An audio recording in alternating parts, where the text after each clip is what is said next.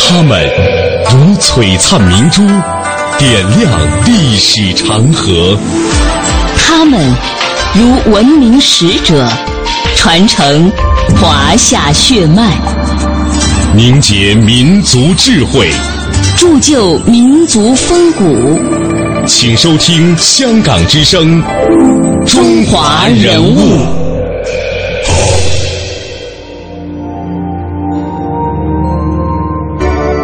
品读中华人物，点亮智慧人生。各位听众朋友，大家好，这里是中央人民广播电台香港之声数码广播三十二台的《中华人物》，我是主持人小东。大家好，我是君阳。在《中华人物》近期的节目当中呢，我们和您一起呈现的是汉赋四大家他们的一个人生轨迹，一同领略了汉代文学家的风采。呃，昨天的节目当中，我为您预告到了，在今天的节目当中，我们为您介绍到的是汉赋四大家当中的张衡。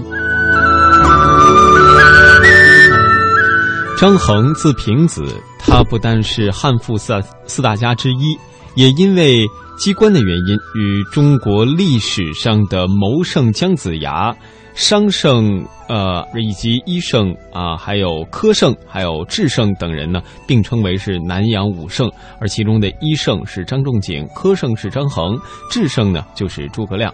呃，张衡不但在文学方面大有建树。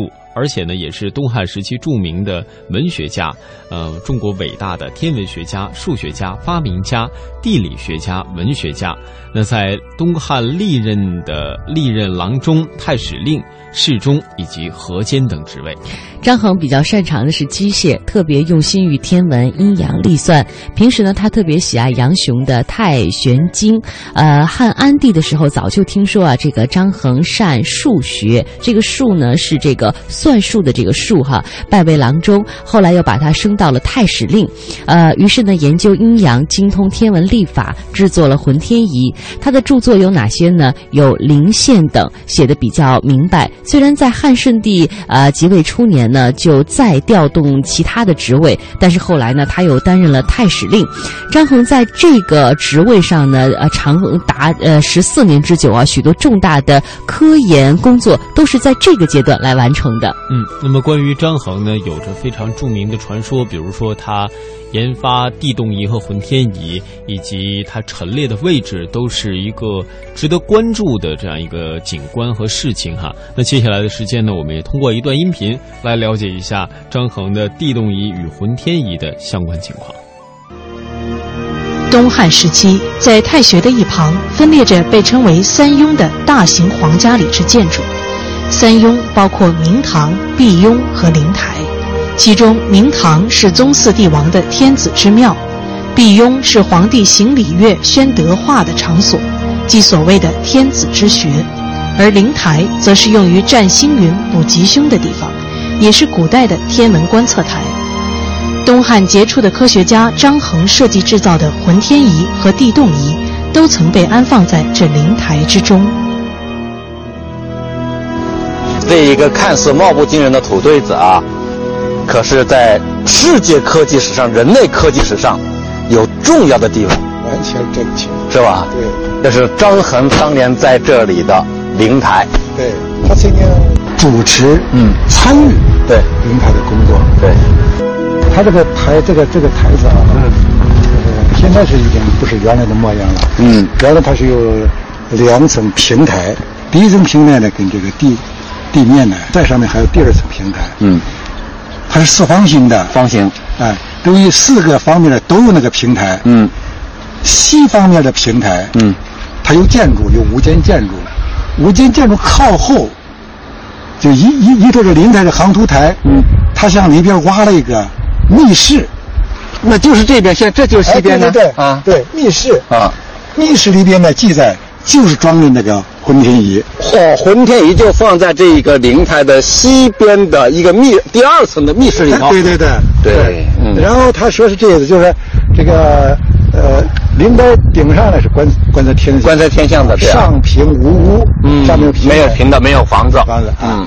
然后呢，人们在那观，嗯。那么这个这个呃密室里边呢，就人就看着这个呃浑天仪，包括就就唱啊，对，有天上的黄道，哎，对对对，按那运行。啊，对，母星实现。啊，母星正中，对，星移斗转，星移斗转，嗯，它这里呢就刚好看，刚好就是它完全吻合，完全吻合，它转一圈呢就就就就转过来了。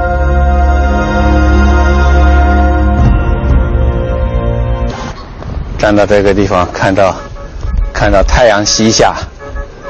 遥想一千多年以前，在这个时候，张衡大概就准备要吃晚饭，然后准备晚上就要到台上来工作了。他也看太阳，他也看太阳啊，嗯，他非常分工非常明确，嗯，几个人观测太阳，几个人观测月亮，几个人望气，嗯，几个人观测星星，嗯，一个总的人叫台城，嗯，就是台长，那就太台，就气象台长，对，气象台长，他是分工明，规模巨大。嗯，分工明确。对，在那个时候，那应该是代表世界上天文、天文学或者天文研究最高的一个水平了。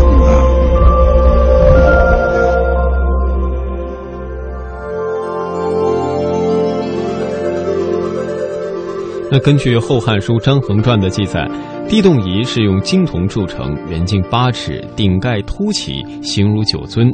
用钻纹山龟鸟兽的形象装饰，中间呢有大柱，旁棒形八道。那安官必发动之机，它有八个方位，每个方位上都有一条口含铜珠的龙。那在每条龙的下方呢，都有一只蟾蜍以与其对应。任何一方如有地震发生，那该方向龙口当中所含的铜珠就会落入到蟾蜍的口中，由此便可知道发生地震的方向了。而后风地动仪呢，也是世上的地震仪之祖。虽然它的功能上限于测知震中的大概方位，但是它超越了世界科技的发展大约一千八百年。接下来再为您介绍一下叫做漏水转浑天仪，这是一种水运浑象，用一个直径四尺多的铜球，球上刻有二十八星宿、呃中外星官以及黄赤道南北极二十四节气等等，再运用一套这种呃机械的动力，使它与天球同步的转动，以显示星空的周日式运动，如恒星出没和中天等等。关于浑天仪的发明呢，还有这样的。一段故事。依我的观察，地球一定是圆的，月亮也是借着太阳的照射才反射出光来。哦，地球是圆的，那天是什么样子的？呃，形象的讲，天就好像是鸡蛋包在地的外面。而地就好像是鸡蛋黄在天的中间哦，是这样啊！我听说地是方的，天是圆的哦，那是一种叫盖天的说法。不过浑天的说法是天地都是圆的，这更符合实际的情况。西边一定是发生地震了，可是这里一点感觉都没有啊！是啊，这个地动仪真的准确吗？地动仪发出的警报一定是准确的。张大人，刚才有人从离洛阳一千多里的金城陇西一带赶来，报告说莫发生大地震了。哦，啊，真没想到这个地动仪还真的能预报地震呢。张大人的发明可真了不起。我只是希望人们能不受到地震的伤害。刚刚呢，我们听到的关于地动仪的这个故事啊，其实他说是预告，而更多的应该它的发明是感知地震的发生。另外呢，浑天仪的这样的发明，它上面有二十八，应该是后世应该好像叫做星宿啊，上映星宿啊。呃，那张衡呢，在创作浑天仪之后呢，也曾写了一篇文章，但是由于历史的原因，历史严格的变化。目前全文已经找不到了，那只有在梁代刘昭所注释的《后汉书·律历志》时做了大段引述而使之传世。那刘昭注中呢，把这段文字标题为“张衡浑仪”，称之为浑仪，可能也是刘昭所做的一种简化。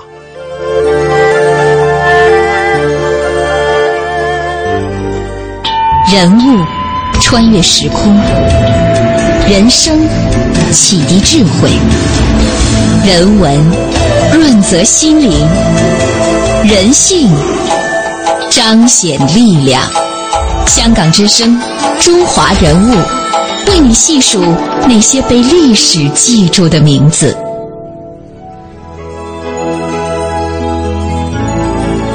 为您介绍一下张衡他成长的环境和他成长的这个家庭。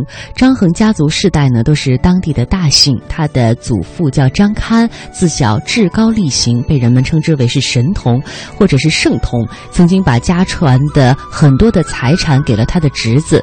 光武帝刘秀登基以后呢，张堪被任命为蜀郡太守，随大司马吴汉讨伐割据益州的公孙肃，立有大功。后来呢，又领兵抗击。匈奴有功，被拜为渔阳太守，曾以数千骑呃骑兵呢击破了这个匈奴来犯的一万骑兵。此后，在他的任期内，呃，匈奴再也没有赶来侵扰。他又教人民如何种地，开稻田八千顷，人民由此致富。所以有这个民间的歌谣歌颂他：“张君为政，乐不可支。”嗯，那么张衡呢，就跟他的祖父一样，从小刻苦的学习。少年的时候啊，便会做文章。十六岁以后，曾经离开家乡到外地去游学。他先到了当时的学术文化中心地区。那这一地区呢，壮丽的山河和宏伟的秦汉古都遗址，给他提供了丰富的文学创作素材。以后又到东汉都城洛阳，在那儿呢，他进过当时最高学府的太学，结识了后来著名的学者，呃，与他结为挚友。张衡通五经六艺，尽管才高于世，但却没有骄傲之情，平常从容淡泊，不喜欢与俗人相交。那《后汉书》当中的《张衡传》是目前获取张衡一些史事的主要来源。接下来呢，我们也通过一段音频来了解一下《张衡传》对于张衡的记述。张衡字平子，南阳西鄂人也，字。表字，男子二十行冠礼，另立别名叫做字。而南阳是东汉时的郡名，在现在的河南南阳市。也表示判断语气。这一句话介绍了传主的姓名、字和籍贯。开头写这几个方面的内容，是我国的《史记》等纪传体的。题材通例，恒少善主文，少年少时善是擅长，主是写，交代了张衡的第一个善字，善什么呢？善写文章，突出了张衡的文学才能。我们看这个善字，那么在文中共突出了张衡的四善。这是首先指出了他所独具的文学才能。游语三府，游是游历、游学的意思，语是道。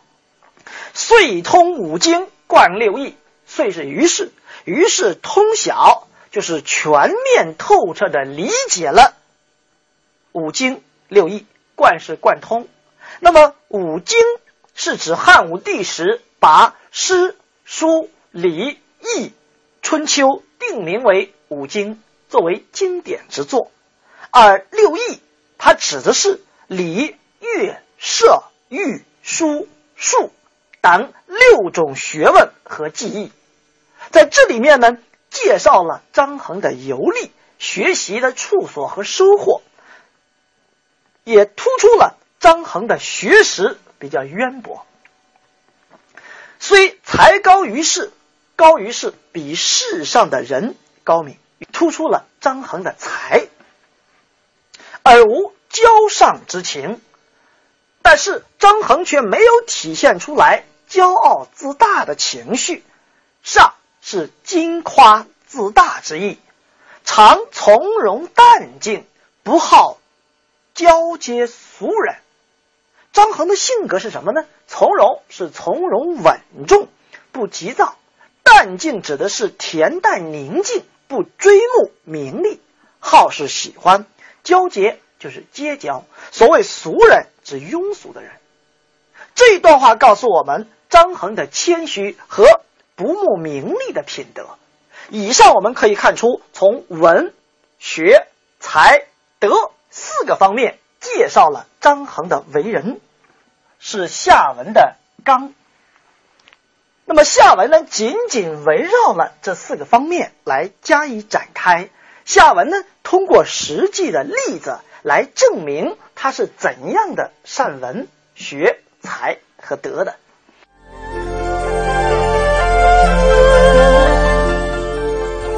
后来呢，汉顺帝任用张衡升侍中，用他在自己身边对国家的政事提出意见。那顺帝曾经询问张衡天下所痛恨的人，宦官们害怕张衡说自己的坏话，都用眼睛瞪着他。张衡便用一些不易琢磨的话回答，以后说了出来。但宦官还是担心张衡以后会成为他们的祸害，于是群起毁谤张衡。张衡常想如何立身行事。认为吉凶祸福幽暗深微不易明白，于是作《思玄赋》。以表达和寄托自己的情志。张衡此后呢，还被外调任河建王刘正的国相。刘正呢是骄奢淫逸，不遵法纪，又有不少豪强之徒纠集一起捣乱。张衡到任以后呢，可以说是严整法纪，打击豪强，暗中探得奸党名姓，一时收捕，上下肃然。他以他为政呢，就是以清廉著称的。任职三年之后呢，张衡上书请求辞职归家。被征召拜为尚书。人物穿越时空，人生启迪智慧，人文润泽心灵，人性彰显力量。香港之声，中华人物，为你细数那些被历史记住的名字。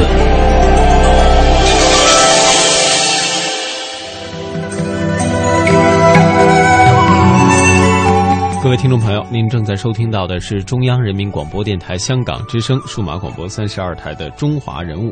今天的节目当中，为您介绍的是汉赋四大家之一的张衡。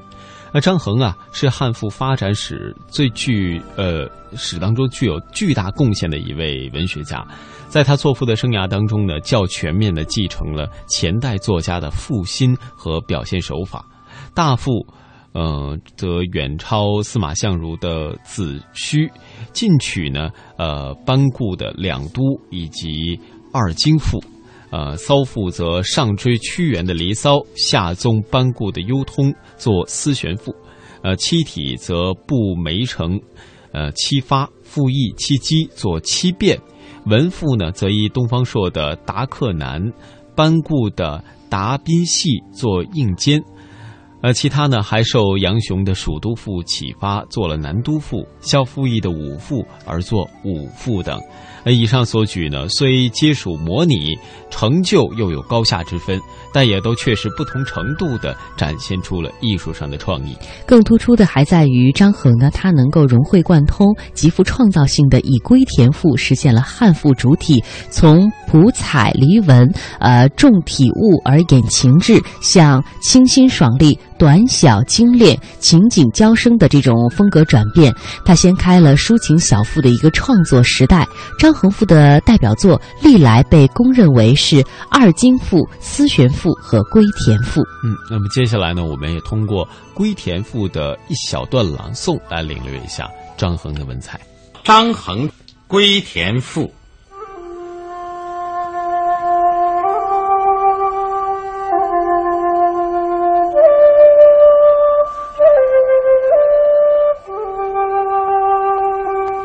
有都邑以永久，无名略以佐实。图临川以献于此何清乎未期？感蔡子之慷慨，从唐生以决疑。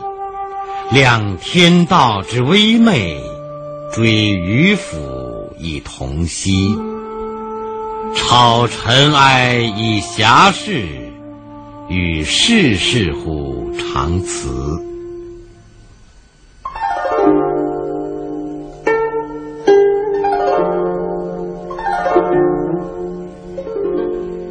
于是仲春令月，时和气清，原习玉茂，百草滋荣。王居古意，苍庚哀鸣。交颈拮抗，关关莺莺。余言逍遥，聊以娱情。尔乃龙吟方泽，虎啸山丘。养飞仙啄，俯钓长流。触始而闭，贪而吞钩。落云间之一禽，悬渊尘之沙流。于是，药灵额影，既已忘书。及盘游之至乐，虽日夕而忘渠。感老士之一介，将回驾乎蓬庐。谈五贤之妙旨，咏周孔之图书。挥汉墨以奋藻，陈三皇之鬼魔。苟纵心于物外，安知荣辱之所如？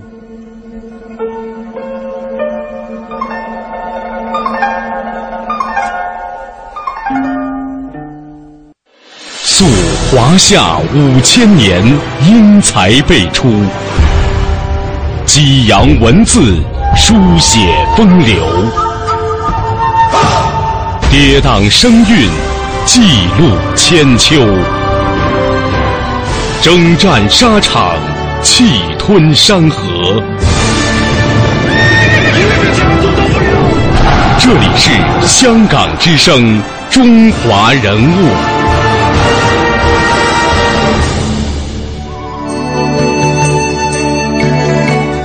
刚刚我们听到的呢是张衡《归田赋》当中的一小部分，两分钟的时间不长，但确实是张衡《归田赋》当中很小很小的一部分。那接下来呢，我们也为大家介绍一下张衡的其他方面的著作，比如《后汉书》当中也有提到啊，张衡曾经写过一部叫《算网论》的书，这本书呢。呃，到了唐代的时候就开始失传了，以至于唐代的张怀太子李贤怀疑张衡没有写过这本书，而是因为灵县是网罗天地而算之，故称灵县算网论。那从九章算术少广章第二十四题的注文当中得知所谓的张衡算，因此呢，张衡写过一部数学著作应该是肯定的。他研究过球的外切立方体面积和内体积立方体的呃内接立方体的面积啊，呃，然后呢也研究过球的体积，其中还定圆周率为十的开方，这个值比较粗略，但却是我国第一个理论求得派，就是三点一四一五九二六的那样的一个数值，非常接近，当时取得的数值好像是三点一四六六，所以也是非常非常的早。呃，张衡呢，另外他也涉足了这个绘画领域哈。他认为画家喜欢一些非现实的东西，因此是可以借鉴虚构和想象的。他在汉顺帝杨家年间的一篇文章当中说：“他说这个画工啊，恶图犬马而好作鬼魅，诚以事实难行而虚伪不穷也。”张衡的绘画作品至今已经不存了，但是在唐代张彦远《历代名画记》当中这样形容他说：“高才过人，性巧明天象，善画。”又既有张衡作地形图，至唐犹存。嗯，呃，刚刚为大家介绍的呢，就是张衡在数学方面以及在绘画方面所展现出的天赋。在《文心雕龙》当中呢，也称这个杨雄，呃呃，这个字杨马张蔡，崇圣立辞，如宋画无志。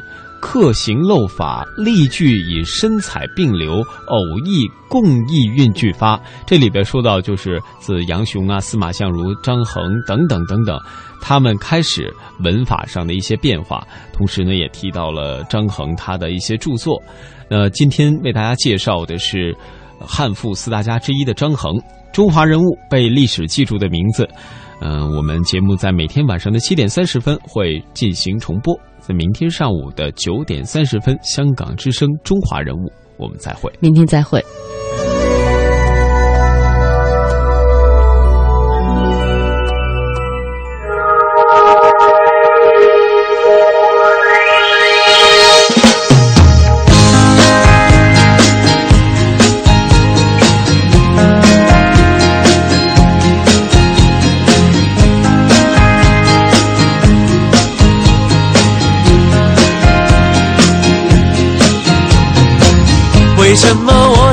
对感情认输，像没人要下注的摆布队伍。当别人一脚得到胜利的欢呼，我正要面临红牌，默默的退出。是不是我信仰的绅士风度，像老外看不懂的中国功夫？其实我柔情要比长城还坚固，只等那么。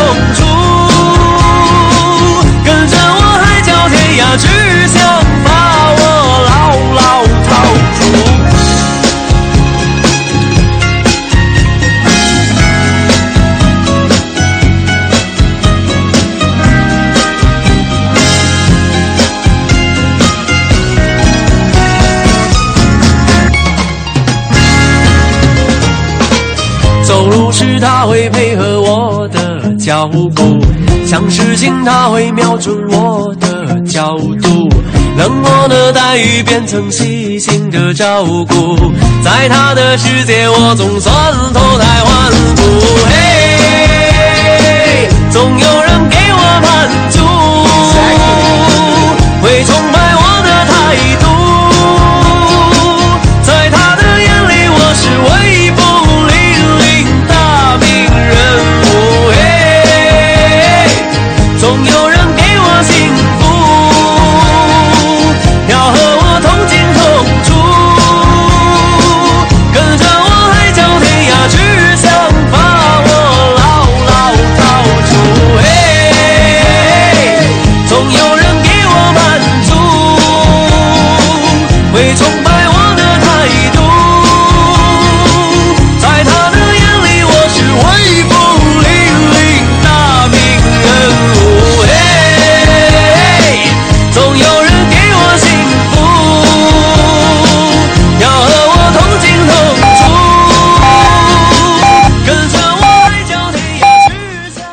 北京时间十点整。